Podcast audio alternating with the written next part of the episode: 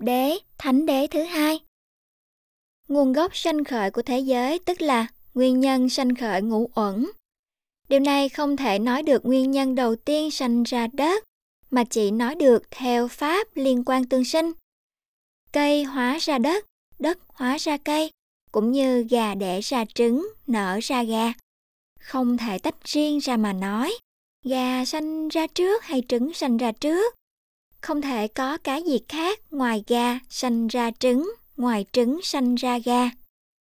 Đó là định luật luân hồi bất tận, là sự lặp đi lặp lại. Chỉ có nhân sanh quả, quả sanh nhân. Theo nguyên tắc nhân nào quả ấy. Nếu ai lập nên cái gì khác nhân quả thì sẽ bị lặp lại. Cái ấy từ đâu có. Và cả rừng thuyết, 62 tà kiến sẽ lặp lại nhiều câu hỏi khác bất tận. Trên thực tế, chỉ có chúng sanh tạo nghiệp rồi nghiệp tạo chúng sanh, lặp đi lặp lại, chỉ có bấy nhiêu. Điều này được nói rõ trong phần hành uẩn. Nhưng đó là phần mở đầu, chỉ nói lên sự kiện. Sự hiện diện của thế giới là vô thường, khổ não, vô ngã. Để thức tỉnh cho mọi người tìm đường giải thoát, bằng cách chân chính là tự cứu lấy mình. Trong phần này sẽ nói lên lý do, nguyên nhân tại sao có khổ. Tất cả khổ gồm có ba loại, khổ khổ, hoài khổ, hành khổ, đều bắt nguồn từ ái, tức là tham, sân, si, khiến ra tất cả sự đau khổ và những hành động tội lỗi. Đó là điều cần phải biết rõ hơn nữa để tự cứu lấy mình bằng cách dừng lại tham sân si. Vì nó là vũ khí độc hại giết mình và giết người. Chính nó là tác phẩm dựng lên cái tôi của mọi người.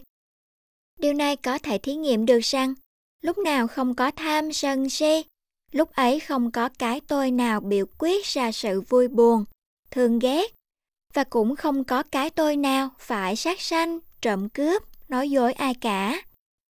Lúc ấy hoàn toàn an lạc thoải mái trong sự thanh tịnh. Đó là giải pháp duy nhất cho sự chấm dứt toàn khổ, gọi là diệt đế là điều cần phải chứng nghiệm với bản thân. Khi đã biết như vậy rồi, thì chỉ còn có biện pháp duy nhất là diệt ái. Nhưng sự diệt ái là điều rất khó, vì nó là sự sống còn của tham sân si, tức là cái tôi. Do vậy, phải đoạn trừ vô minh trước, để chứng nghiệm cái tôi là cái rỗng không, rồi mới bứng gốc được ái. Phải dùng phương pháp duy nhất cho sự diệt ái là đạo đế, là điều cần phải áp dụng thực hành với bản thân. Điều này xác định rằng, người nào không có chí hướng về đạo đế thì không hy vọng chứng đắc diệt đế, là người không biết thánh đế. Người sống với dục lạc là khổ đế, thường hành theo tập đế là bản tánh tự nhiên của chúng sanh. Vốn là vô minh duyên hành, nên mỗi khi có thọ lạc là tham, thọ khổ là sân, phi khổ phi lạc là si, gọi là thọ duyên ái rồi biểu quyết ra những hành động theo sự phản kháng tự nhiên đã được lặp đi lặp lại từ nhiều đời kiếp quá khứ. Đến nay vẫn giữ theo quan niệm ấy. Đường lối ấy lặp lại mãi. Gọi là ái duyên thủ. Do đó, những cái gì đã có mặt trong quá khứ do nhân gì, bây giờ nhân ấy được lặp lại, thì rồi đây cái ái cũng sẽ có mặt trở lại. Gọi là thủ duyên hữu khi cái ấy hội đủ nhân duyên và thời gian thì tái sanh. Gọi là hữu duyên sanh. Cái gì đã sanh thì phải chịu sự vô thường, biến hoại cho đến chết. Gọi là sanh duyên lão tử và tất cả khổ. Người nào có chí hướng về đạo đế thì có hy vọng chứng đắc diệt đế. Là người biết rõ thánh đế, người sống ly dục là hướng về diệt đế, thường hành theo giới định tuệ là đạo đế vốn là người có chánh niệm tỉnh giác, gọi là vô si, luôn luôn có sự thu thúc sáu căn. Nên mỗi khi có thọ lạc cũng không tham, thọ khổ cũng không sân, là thọ không duyên ái, không biểu quyết ra những hành động sai lầm như trước kia. Đó là cách duy nhất để ngăn chặn ái cho dừng lại lúc nào hay lúc đó. Vì ái là đặc tánh chấp thụ tham sân si, ngủ ngầm sẽ nổi dậy bất cứ lúc nào thất niệm. Do đó lúc nào tỉnh giác được lúc ấy, cần phải trừ khử sự chấp thủ được chút nào hay chút đó. Ái, ví như nước đục, thường bị sóng gió là sáu cảnh đời làm trao động. Nên cần phải ngưng hoạt động để cho nước trong. Lúc nào nước trong thì phải lược bỏ từng chút cặn bã là tham, sân si, ngủ ngâm. Đến khi hết sự hiện hữu của cặn bã, rồi thì nước ấy không bao giờ đục trở lại, là chấm dứt sự tái sanh trong thế giới đau khổ và đạt được sự an lạc thanh tịnh bất diệt gọi là Niết Bàn. Cả hai trường hợp này nêu lên sự kiện dĩ nhiên của luật nhân quả là hai tiến trình khác nhau giữa luân hồi và giải thoát. Có khổ và tập là lập đề. Có diệt và đạo là giải đề. Nguyên tắc là lập thế nào, giải thế ấy. Muốn giải cho thông suốt thì phải biết lập đề cho rõ ràng. Tiến trình luân hồi của mỗi chúng sanh gồm có 12 pháp liên quan tương sinh với nhau thành một chuỗi luân chuyển bất tận. Nói về sự luân hồi lấy vô minh làm nguồn gốc. Nói về thế giới sai khác lấy hành làm nguồn gốc. Nói về sự khổ lấy ái làm nguồn gốc. Cả ba hợp lại thành một chúng sanh, gồm có 11 mốc nối, dính liền quá khứ, hiện tại, vị lai, thành một tiến tranh.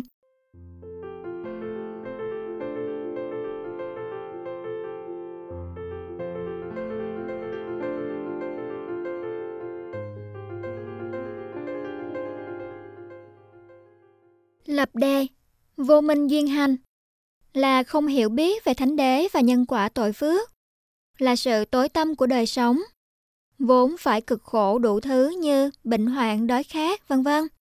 Nên mọi người phải chống khổ tìm lạc bằng cách sai lầm, như sát sanh, trộm cướp, nói dối, vân vân. Đặng sự an vui trong đời sống ngắn ngủi, chẳng là bao mà phải trả giá lâu đời dưới địa ngục.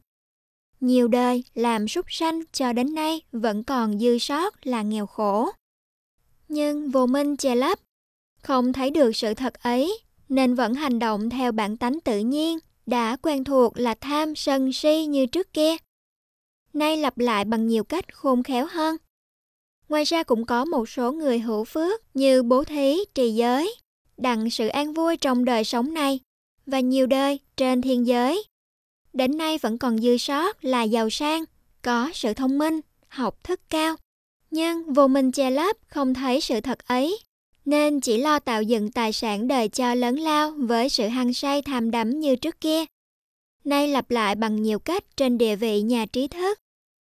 Kết cuộc rồi thì hết phước, tội mang. Mọi người có sự sống may rủi, thuộc tham sân si, dẫn dắt đến sự vô thường bất định. Khi làm nhầm điều thiện là may mắn, khi làm nhầm điều ác là rủi ro, nên mới có sự hiện hữu là vô thường khi làm người, làm thú, giàu, nghèo, đẹp, xấu. Đó là hiện tình của thế giới từ trước đến nay, vẫn lặp đi lặp lại là vô thường bất tận. Chính vì sự không ý thức được nhân quả tội phước của việc làm và cũng không biết được pháp vô thường ấy, nên phải chống khổ tìm lạc trong sự tối tâm. Vì phải tùy thuộc may rủi là vô thường.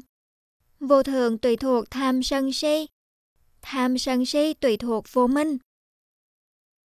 Sự thật này được nói lên để xác định rằng người có lý trí không ai hành động như vậy. Đây chỉ là sự kiện của vô minh duyên hành mà thôi. Người thấy được cái tôi như vậy là người có hy vọng giải thoát. Tiếp theo, hành duyên thức là tất cả hành động của thân, khẩu, ý trong đời sống phân ra ba loại: phúc hành, phi phúc hành, bất động hành. Tất cả đều có vô minh ngủ ngầm, làm duyên cho sự biểu quyết tham sân si, tác thành nghiệp, tức là vô minh duyên hành đó vậy. Đến khi đời sống ấy chấm dứt thì nghiệp ấy sẽ nối tiếp là tác thành đời sống này. Bắt đầu bằng một tâm tục sinh gọi là thức tái sinh, tức là quả của tâm cận tự ấy sẽ thọ sanh là thai sanh, nạn sanh, thấp sanh, hóa sanh tùy theo tội phước của hành ấy. Điều này xác định rằng không ai có thể tạo được tâm thức, chỉ có dị thuộc quả của tâm thức ấy tạo điều kiện cho thức tái sanh. Và cũng không có tâm thức nào tự nhiên sanh khởi, tự nhiên tiêu diệt, ngoài tiến trình tái sanh. Thứ ba là thức duyên danh sắc, là khi thọ sanh rồi thì kết hợp với sắc pháp. Các loại tinh chất và tế bào trong thai ấy cho thành hình. Điều này xác định rằng riêng phần vật chất không thể kết hợp thành chúng sanh, dù là thấp sanh cũng phải có thức tái sanh. Thứ tư, danh sắc duyên lục nhập là thân và tâm ấy khi đã thành hình rồi thì phát triển ra sáu căn cho đầy đủ chức năng hoạt động. Thứ năm, lục căn duyên xúc là mắt, tai, mũi, lưỡi, thân, ý, gồm trái tim và não. Khi đã thành hình đầy đủ rồi thì có sự hoạt động liên tục, luân phiên nhau tiếp xúc với cảnh. Thứ sáu, xúc duyên thọ là khi có xúc chạm giữa sáu căn và sáu cảnh thì khởi lên cảm xúc nóng, lạnh, chua, cay vân vân. Nên mới có năm thọ là lạc, khổ, ưu, hỷ xả. Thứ bảy, thọ duyên ái là khi có thọ lạc và hỷ là có tham sanh khởi. Khi có thọ khổ và ưu là có sân sanh khởi. Khi có thọ xả là có si sanh khởi. Thứ tám, ái duyên thủ là ý muốn hưởng thọ đối với sáu cảnh, là sáu dục vọng đối với tam giới, là dục ái, hay còn gọi là dục giới. Sự mong muốn ước nguyện về sắc đẹp, giàu sang, quyền chức ở đời này và đời sau gọi là hữu ái, hay còn gọi là sắc giới. Sự mong muốn đoạn tuyệt sắc gọi là phi hữu ái, hay còn gọi là vô sắc giới. Cả ba ái này gọi chung là ái hữu, đều có tham, sân, si, ngủ ngâm biểu quyết lên ý chí chấp thủ. Thứ chín, thủ duyên hữu là sự hăng say chấp thủ sai lầm theo dục vọng, tức dục thủ, chấp chặt vào tà kiến, tức kiến thủ, chấp hành nhằm tà đạo, tức giới cấm thủ, bám sống vào cái tôi, tức ngã chấp thủ. Cả bốn thứ này là ý chí biểu quyết ra hành động bằng mọi cách. Cho có, cho thành, cho được cái ấy. Thứ 10, hữu duyên sanh là những việc làm của sự chấp thủ ấy, đưa đến kết quả tái sanh trong tam giới là dục hữu, sắc hữu và vô sắc hữu. Dục hữu có nghiệp là thửa ruộng, có thức là hạt giống, có ái là sự nhuận ước. Chúng sanh bị vô minh che lấp trong dục giới, bị ái trói buộc trong dục giới. Nên ý thức là sự hiểu biết bị hạn cuộc trong dục giới. Đó là nguyên nhân của sự tái sanh trong tương lai như vậy là dục hữu có mặt. Sắc hữu và vô sắc hữu cũng lý như vậy. Thứ 11, sanh duyên lão, tử. Là cái sanh ấy có sự tồn tại do nghiệp tiếp dưỡng liên tục đến khi hết hiệu nghiệp rồi thì chấm dứt. Cũng như ngọn đèn có dầu tiếp dưỡng liên tục đến khi hết dầu thì đèn tắt. Một đời sống chia làm ba khoảng thời gian, kể từ lúc thành hình rồi phát triển là sanh, hết mức sanh là trụ, hết mức trụ là hoại đến diệt. Trong mỗi cử động, đi, đứng, nằm, ngồi, co, duỗi, cười nói, cũng có đủ cả ba sát na ấy. Đó là tiến trình sanh diệt liên tục từng giây phút của tất cả những cái gì đang có mặt. Dù là danh từ hay động từ nào cũng vậy. Cái sanh ấy biến đổi liên tục gọi là vô thường, khổ não. Tiến trình luân hồi này chia làm ba khoảng. Vô minh và hành là phần quá khứ của đời sống trước. Có hành là mốc nối với hiện tại. Thức, danh sắc, lục căn, xúc, thọ, ái, thủ, hữu là phần hiện tại của đời sống này, có thọ và ái là sự sống, làm mốc nối với nhân quả hiện tại. Có hữu là mốc nối với vị lai, sanh là đầu lão, tử là cuối, của mỗi đời sống trong quá khứ, hiện tại, vị lai. Có vô minh là gốc quá khứ, ái là gốc hiện tại. Có vô minh, ái, thủ là phiền não luân hồi. Có hữu và hành là nghiệp luân hồi. Có sanh, lão, tử, thức, danh sắc, lục căn, xúc, thọ là quả luân hồi. Tính theo dị thục quả là sự đối đãi với nhau. Năm nhân quá khứ cho năm quả hiện tại, năm nhân hiện tại cho năm quả vị lai. Là bốn yếu lược của 20 hành tướng, gồm 10 nhân cộng 10 quả. Năm nhân quá khứ, vô minh, hành là bóng đi trước. Ái, thủ, hữu là hình đi sau trong buổi sáng, đi về hướng Tây, thấy bóng trước hình sau. Năm nhân này cho năm quả hiện tại là thức, danh sắc, lục căn, xúc, thọ. Có bàn chân đang đứng trên mặt đất. Năm nhân hiện tại, ái, thủ, hữu là hình đi trước. Vô minh, hành là bóng đi sau trong buổi chiều, đi về hướng Tây, thấy hình trước bóng sau. Năm nhân này cho năm quả vị lai, thức, danh sắc, lục căn, xúc, thọ, có bàn chân là đang bước tới. Còn sanh và lão, tử là mặt đất trải đầy than hồng và trong gai. Cả hai bàn chân luân phiên nhau tiếp xúc với mặt đất ấy. Chúng sanh chỉ được an vui, lạc thú trong cái bàn chân đưa lên, rồi phải khổ ngay khi đạp xuống. Tiếp tục bước đi không mục đích, không ngừng nghỉ. Vô minh gọi là tiến trình luân hồi vì cả hai bàn chân phải luân phiên nhau bước tới, gọi là vô thường. Ái gọi là tiến trình đau khổ vì cả hai bàn chân phải luôn luôn tiếp xúc với mặt đất, đó là khổ não. Hành gọi là tiến trình sai khác vì mỗi bước chân đi là vị trí khác, sắc khác bất định chỗ nào, sắc nào tùy theo tội, phước dẫn đường, gọi là vô ngã. Vô minh, hành, ái, thủ, hữu có sự liên kết với nhau thành một việc làm là nhân. Thức, danh sắc, lục căn, xúc, thọ có sự liên kết với nhau thành một chúng sanh là quả. Vô thường, khổ não, vô ngã có sự liên kết với nhau thành một đời sống gọi là pháp sanh diệt. Hiện tại là ái, thủ, hữu, vô minh, hành tiếp tục lặp lại toàn bộ tiến trình này. Khi thấy rõ được lập đề, tức là tập khởi của thế giới như vậy rồi, thì cũng thấy được giải đề, là phải trừ khử cho sạch hết nhân. Khi diệt được tận gốc rồi, tất nhiên quả cũng diệt và tiến trình cũng chấm dứt. Đó là giải pháp duy nhất cân đối với nhau chính xác. Điều này có thể nghiệm thấy được rằng Giải đề, mọi sự khổ của đời sống trong địa ngục, súc sanh, đọa sứ, tù tội, đói rét, bệnh hoạn, chết chóc gọi là lão tử ấy. Trên thực tế, nếu ta không sanh vào chỗ ấy, và chỗ này thì khổ ấy và khổ này không thể có.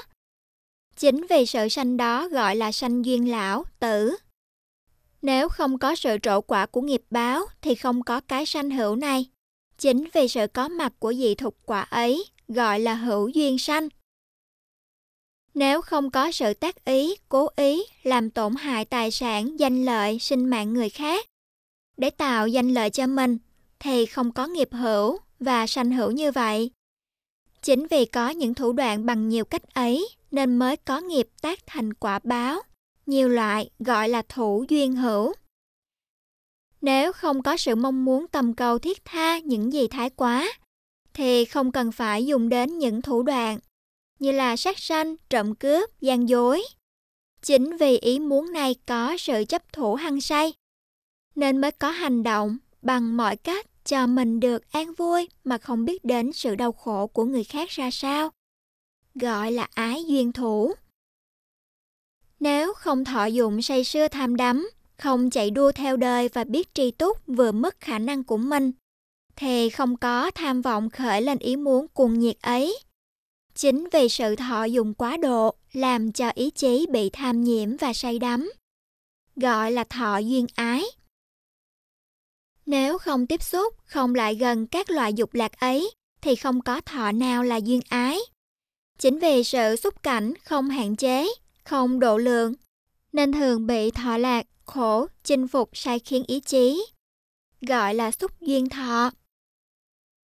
Nếu không buông trôi theo sự bồng bột của sáu căn, có sự phòng hộ và tránh né, những cảnh xúc quá sức kham nhẫn, thì không có thọ nào bị ái nhiễm. Chính vì sự sống trụy lạc và bất cần ấy, nên thường bị những cái xúc quá khổ, quá vui, không thể kiềm hãm được ý chí, gọi là lục căn duyên xúc. Nếu không có sự kết hợp giữa sắc pháp và danh pháp tác thành tấm thân này, tức không có lục căn cho sự xúc chạm với khổ khổ, hoại khổ và hành khổ. Chính vì danh sắc là pháp vô thường, có sự biến chuyển sáu căn thành sáu quả, phải xúc chạm triền miên như nước xoáy, gọi là danh sắc duyên lục căn, nên cần phải tách rời sáu căn ra khỏi dòng nước xoáy, gọi là ly dục cho tâm trí khỏi bị xoay cuồng mới được sáng suốt. Nếu thức này không tái sanh vào cái danh sắc điên cuồng như thế ấy, tức không có cái thân nào lôi cuốn thức này phải chìm nổi say sưa trong biển khổ. Chính vì thức này bị xoay cuồng, đảo lộn nên rất hăng say tạo tác danh sắc mới, không nhàm chán, gọi là thức duyên danh sắc. Nếu thức này không có sự cuồng si bám sống theo danh sắc này, danh sắc kia, thì không bị xoay cuồng trong suốt, thọ, không bị ái thủ sai khiến. Chính vì những hành động cuồng si và hăng say ấy là nghiệp lực cho thức tái sanh gọi là hành duyên thức. Nếu thức này biết rõ về thánh đế, thấy rõ sự vô thường, khổ não, vô ngã của tất cả sắc, rồi khởi lên sự nhàm chán với cái lặp đi lặp lại, khổ tới khổ lui và cố gắng ly dục ly tham, từ bỏ mọi chấp thủ, đoạn tận tất cả hành. Tất nhiên thức ấy không tái sanh vào danh sắc nào nữa, là chấm dứt tiến trình vào luân hồi này. Theo nguyên tắc vô minh diệt thì hành diệt, thức diệt, danh sắc diệt, lục căn diệt, xúc diệt, thọ diệt, ái diệt, thủ diệt, hữu diệt, sanh diệt, lão tự cũng diệt. Như vậy là chấm dứt toàn bộ khổ uẩn. Chính vì thức này không biết, không thấy nên bị xoay cuồng theo dòng nước xoáy là xúc, thọ. Tất nhiên phải đảo lộn xoay trở và trôi nổi theo đó, gọi là vô minh duyên hành. Thức này ví như ngọn lửa, khi đoạn tận hết mồi rồi, không còn phải bốc cháy vào cái này cái kia nữa, là chấm dứt mọi diệt não. Và sự ung khói nồng nặc do sự cháy đi cháy lại trong ba đống rác hôi hám này. Trạng thái của ngọn lửa đã tắt, cũng như thức đã chấm dứt, được sự tái sanh là không còn sự bốc cháy trong sắc, thọ, tưởng, hành, thức, là không có sanh, già, bệnh, chết trong tam giới. Là trạng thái hoàn toàn tịch tịnh, không thể tìm được tông tích ở đâu cả. Nó là tướng khiếm diện, chỉ có thể am hiểu được bằng cách đối chiếu với tướng hiện diện của nó cho cân đối. Sự hiện diện của lửa có tướng là nhiệt não cực khổ, có phận sự là bốc cháy thiêu đốt, có kết quả là tàn phá và phun khói, có sự sống tùy thuộc môi, thường bị mưa gió làm rúng động và tác phục. Đối ngược lại là sự mát mẻ cực lạc, sự viên mãn hoàn toàn, an nghỉ, có thành quả là bất diệt và thanh tịnh.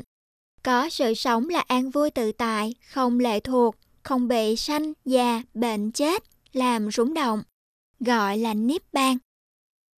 Niết Bàn là pháp vô vi, khiếm diện, không thể chứng nghiệm được bằng lý thuyết. Chỉ có cách duy nhất là phải thực hành qua đạo đế. Được tới đâu chứng ngộ tới đó, lần lượt tới chỗ tuyết dứt là diệt đế. Ví như người bệnh chỉ có thể am hiểu được sự khỏi bệnh bằng cách ước lượng theo chiều ngược, là tri nhân biết quả, tri quả biết nhân, thì mới phán đoán ra được vị thuốc nào đối trị với căn bệnh cho chính xác. Còn riêng về sự khỏi bệnh, chỉ có cách duy nhất là uống thuốc đúng liều đúng độ, tức là chánh kiến, cùng với sự kiên cử, tức là giới tịnh, và giữ vệ sinh cho sạch sẽ, tức là tâm tịnh. Áp dụng được điều này bao nhiêu thì bớt bệnh bấy nhiêu. Lần lượt đến chỗ tuyệt dứt là hết bệnh. Người thấy được pháp này rồi, có thể am hiểu được cả tứ đế bằng cách tri nhân, tri quả, đối chiếu nhau, cho thông suốt giữa nhân quả phàm thế và siêu thế.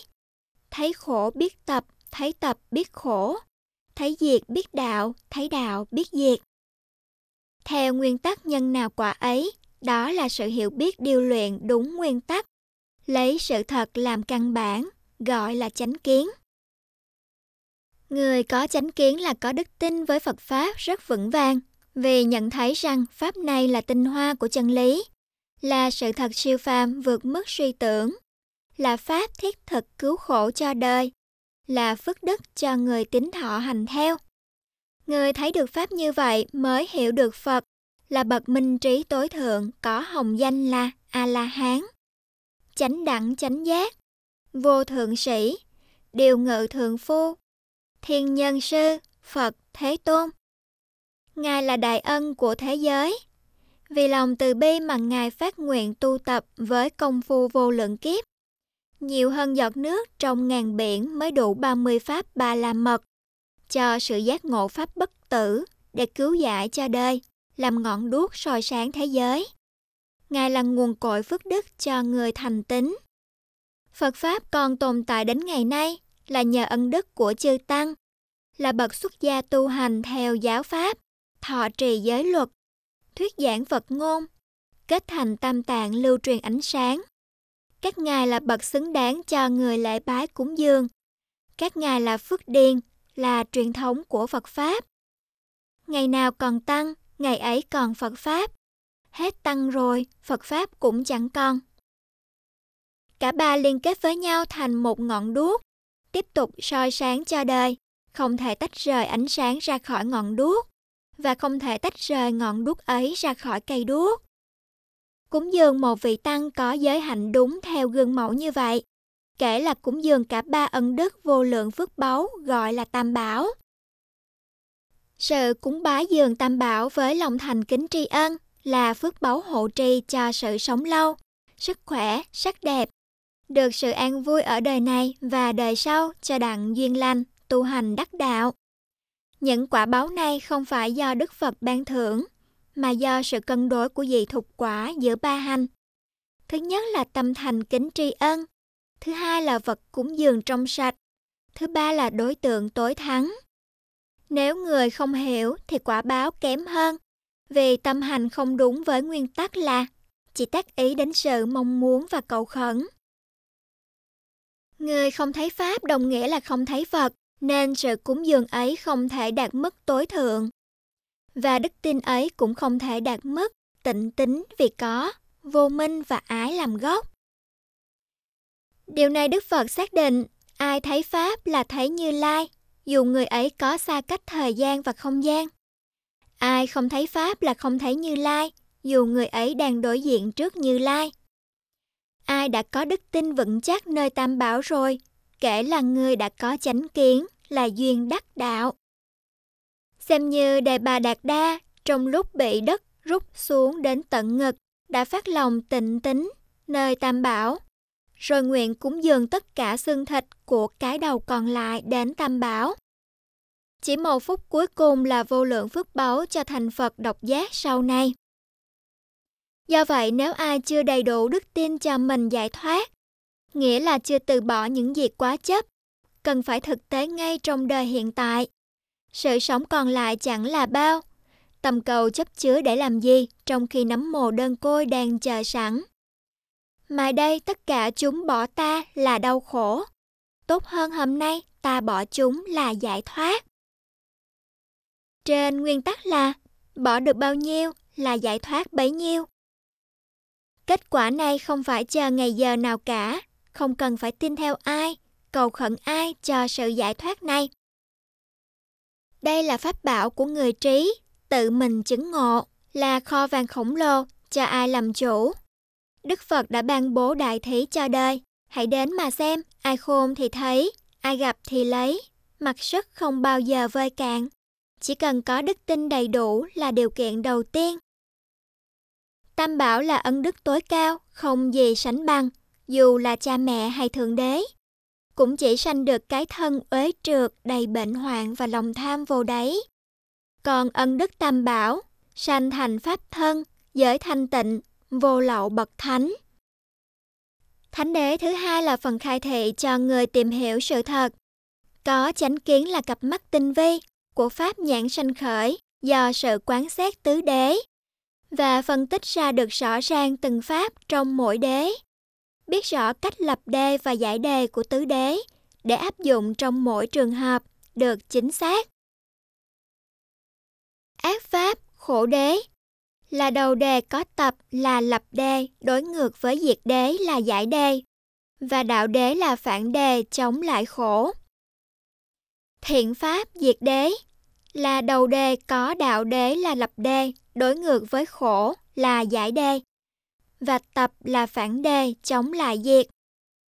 Mỗi pháp thiện hoặc ác cần phải tìm hiểu cho sâu rộng và đầy đủ cả bốn đế như vậy, là áp dụng thánh đế để giải trừ ác pháp và tăng trưởng thiện pháp được đúng cách và chính xác. Tham dục là đầu đề ác pháp khiến ra nhiều tội lỗi. Khi thấy quả rồi, cần phải truy ra xem bao nhiêu nhân làm cho tham dục này sanh khởi và gồm chung các nhân này thành lập đề. Nếu lập đề không chính xác, không đầy đủ thì không thể phá đề được. Đối ngược lại với đầu đề là giải đề. Cần phải nhận thấy rằng, sự dứt bỏ tham dục để thành tựu giới định tuệ là việc làm của người trí. Không vì chút ít vị ngọt mà làm mất phẩm giá con người. Vì lòng ích kỷ tham lam thâm độc phát sanh ra nhiều tội lỗi làm mất cả thiên sản và thánh sản. Đó là sự thua lỗ nặng nề. Ví như người bắt lấy cục kẹo làm mất cả núi vàng mà vẫn chưa xong. Còn phải trả giá bằng sự khổ lớn lao như quả núi. Nhờ tránh như vậy mới lập được giải đề vững chắc. Nếu giải đề yếu hơn thì cũng không thể phá được đầu đề. Đối ngược lại với lập đề là phản đề. Cần phải tìm hiểu đạo đế cho rõ ràng để áp dụng cho phản đề được chính xác nghĩa là dùng đạo đế, trừ tập đế, và tăng thượng diệt đế là chấm dứt khổ. Giới hạnh là đầu đề thiện pháp, phát sanh nhiều phước báu. Khi thấy quả rồi, truy ra nhân, làm cho giới sanh khởi và tăng thượng.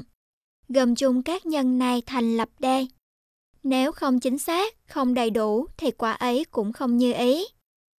Không đầy đủ như không sát sanh, trộm cướp, thì phạm hạnh danh dự thành liêm, từ bi, sợ tội, nghĩa là tầm úy, thì có quả thù thắng hơn là vì cầu phước, cầu danh, vì bị ngăn cấm, vì sợ trả thù thì quả kém hơn. Đầu đề này thường bị vô minh che lấp nên có sự dễ vui, thất niệm, vô tàm, vô úy, khen mình che người vân vân.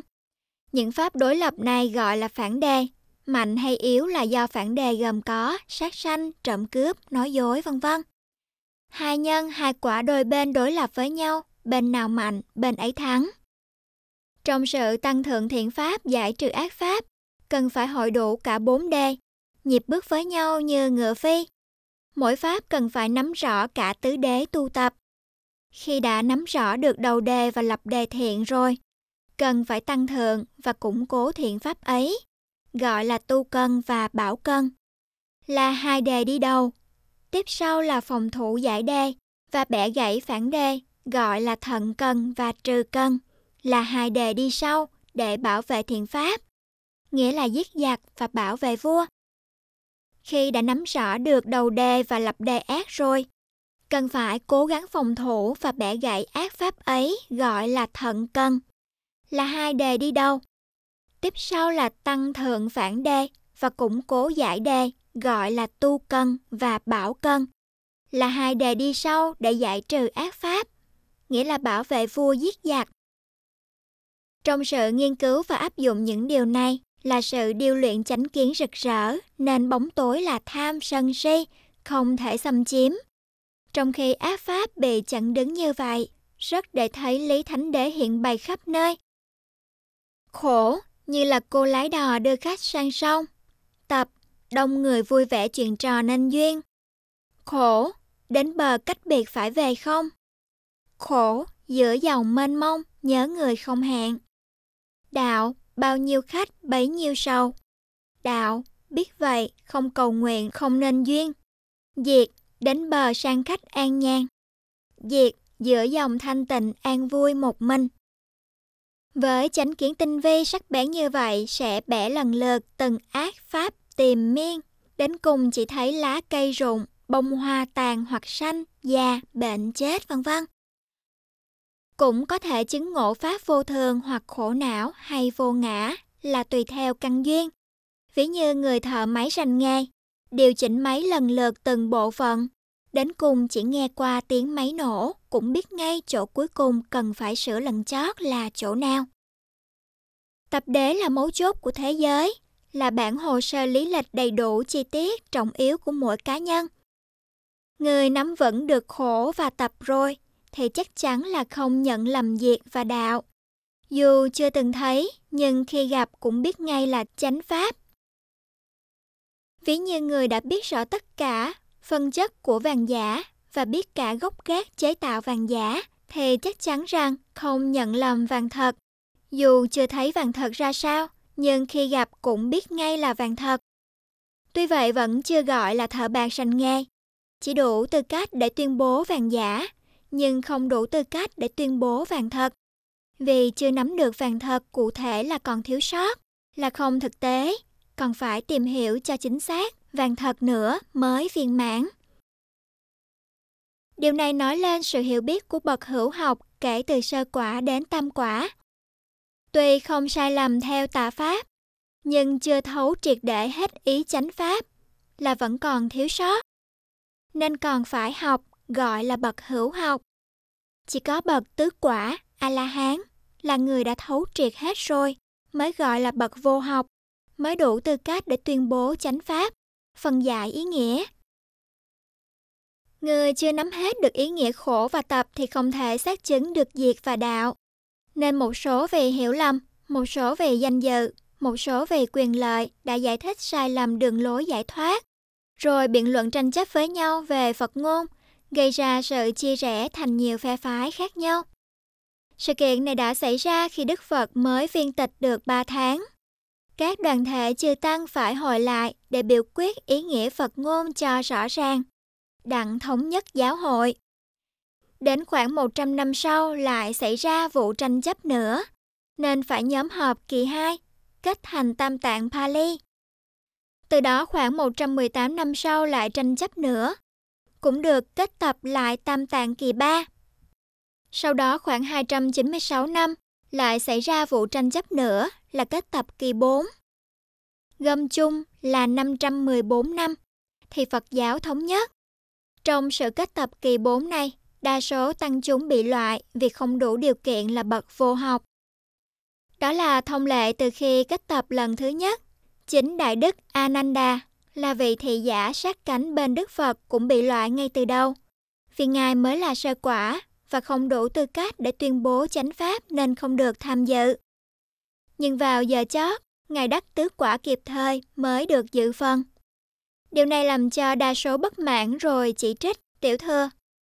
Sau đó nhóm họp với nhau thành đại chúng kết tập lại tam tạng bằng chữ Bắc Phạn, gọi là Đại Thừa, để phân biệt với tiểu thừa, chữ Nam Phạn.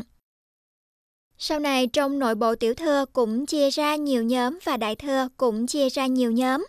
Có sự hiềm thù bài bác lẫn nhau để tranh giành độc tôn lợi đắc, cung kính riêng tư.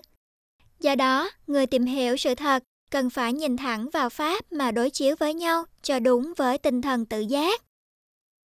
Sự ra đời của giáo phái nào cũng vậy, nhìn theo luân lý là hợp tình với Phật Pháp, chẳng phải của riêng một phe phái nào độc quyền phê phán. Không lẽ chỉ vài ngàn người mà bắt cả triệu người theo mình, và bất cứ ai cũng có quyền xây dựng, đạo Pháp là của chung, nhưng phải làm cho đúng nguyên tắc là nêu lên sự thật để làm sáng tỏ đạo Pháp, đặng cho người kém trí hiểu được rõ ràng hành được chính xác đúng lời Phật dạy. Người ấy dù là phe phái nào, danh nghĩa nào, cũng là bậc xứng đáng cúng dường. Người tìm hiểu sự thật cần phải loại bỏ tất cả dù là chánh kiến. Cũng không chấp thủ là tôi đúng. Nếu ai có cái tôi đúng thì sẽ hoan hỷ với lời khen và bực tức với lời chê là trở thành mồi ngon cho ái tranh chấp, ái biện luận nghĩa là chỉ tìm hiểu cho biết rõ sự thật để khỏi bị mắc dính vào các phe phái và danh lợi làm cho bị phật cháy là tham, sân, si. Đó là cách tự cứu mình và cứu người. Nếu mình không khéo để bị phật cháy rồi, thì nó sẽ phản dội bốc cháy sang người khác. Như vậy là cả hai đều bị cháy. Nên cần phải có hướng nội là tự giác, hướng ngoại là từ bi trong mọi trường hợp là phước báu thù thắng, nhân thiên vô lượng giải thoát. Chỉ có sự thật mới chứng minh được chân lý, chỉ có sức nóng mới xác định được lửa. Ngoài ra không có quyền lực nào, đoàn thể nào xác định là lửa đúng pháp.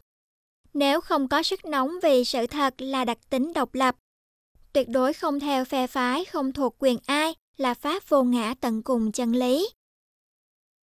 Điều này nói lên trong phần tập đế vì nó cũng là nguyên nhân bất hạnh cho nhiều người ngay trong hàng ngũ Phật giáo trở thành bệnh nhân thuộc hạng thứ tư. Cần phải thực tế mà nhìn cho thấy rõ. Đây là tập đế, là điều cần phải từ bỏ tránh xa. Ai thấy được như vậy chính là người đã thấy được Phật, đã cúng dường cao thượng đến Phật. Đúng với ý nghĩa là chân chánh hành Pháp và cần phải nhận rõ nội dung của Pháp này. Đức Phật đã dùng 84.000 pháp uẩn hay pháp môn để giải thích về tứ thánh đế. Suốt 45 năm giảng dạy cho mọi người, phải y cứ vào Pháp làm hải đảo cho chính mình. Cho đến ngày cuối cùng trước khi nhập diệt dưới cây Long Thọ, cũng giảng dạy giáo pháp này cho một người cư sĩ ngoại đạo Subhada, rằng trong bất luận giáo đoàn nào, nếu không có thánh đế thì không có hạng nhất đẳng, nhị đẳng, tam đẳng và tứ đẳng sa môn. Giáo đoàn nào có thánh đế mới có bốn hạng sa môn ấy. Ngoài giáo đoàn này ra thì không có thánh đế, không có sa môn. Nếu ai hành đúng giáo phái này thì đời sẽ không vắng bóng A-la-hán. Này Subhada, trở nên bận tâm đến những điều huyền hoặc không thực tế. Ngoài chân lý này, còn hãy tự giác và ghi nhớ lấy mà thực hành lời dạy cuối cùng của Như Lai. Chỉ có bấy nhiêu thôi mà đạo sĩ Subhada nhận ra chân lý này. Đó là chân lý tuyệt đối cho những người hướng đến giải thoát, rồi rũ sạch tất cả những gì đã chứa chấp nặng nề, căng thẳng trước đây. An tâm vững mạnh, quyết chắc vào chân lý, đoạn tận mọi hoài nghi, chấm dứt mọi chấp thủ, sáng rực trong nội tâm, tiêu tan mọi phiền não. Chứng ngộ Pháp bất diệt là vị A-la-hán cuối cùng kịp thời đảnh lễ Đức Phật trước khi Ngài nhập diệt. Cho đến phút cuối cùng, Ngài chỉ nhắc nhở. Hãy nghe đây, này các con. Như Lai khuyên dạy các con lần cuối. Tất cả Pháp hữu vi đều là vô thường. Hãy tận lực liên tục chuyên cân. Đó là di huấn tối hậu Phật ngôn. Xác định toàn bộ giáo Pháp này là thánh đế và nhìn lại tất cả hồng danh của Đức Phật thì sẽ thấy điều này rõ ràng chính xác hơn nữa. Đức Phật là bậc toàn giác tối thắng, hoàn chỉnh đầy đủ mọi mặt về thánh đế, tuyệt đối không có chỗ nào thiếu sót, phải bổ túc thêm cho đủ, và không có chỗ nào dư thừa, phải bỏ bớt cho gọn. Chỉ có người không hiểu Phật Pháp là gì, nên mới có sự thêm bớt và cải chính lại kinh sách cho phù hợp với đời, đặng danh lợi và cung kính.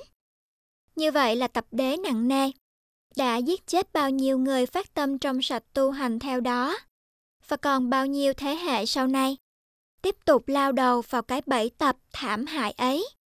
Chính vì chỉ có đức tin nơi Phật nhưng không hiểu Phật là gì đúng với ý nghĩa.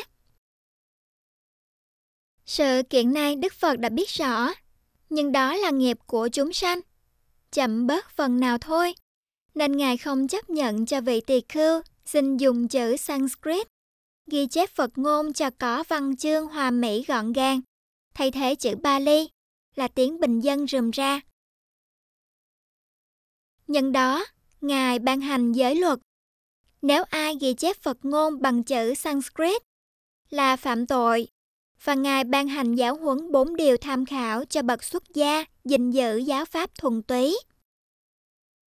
Bốn điều giáo huấn là Thứ nhất, một vị tỳ khưu có thể nói rằng Tôi nghe chính Đức Phật nói như vậy, đây là giáo lý, đây là giới luật, đây là giáo huấn của Đức Bổn Sư.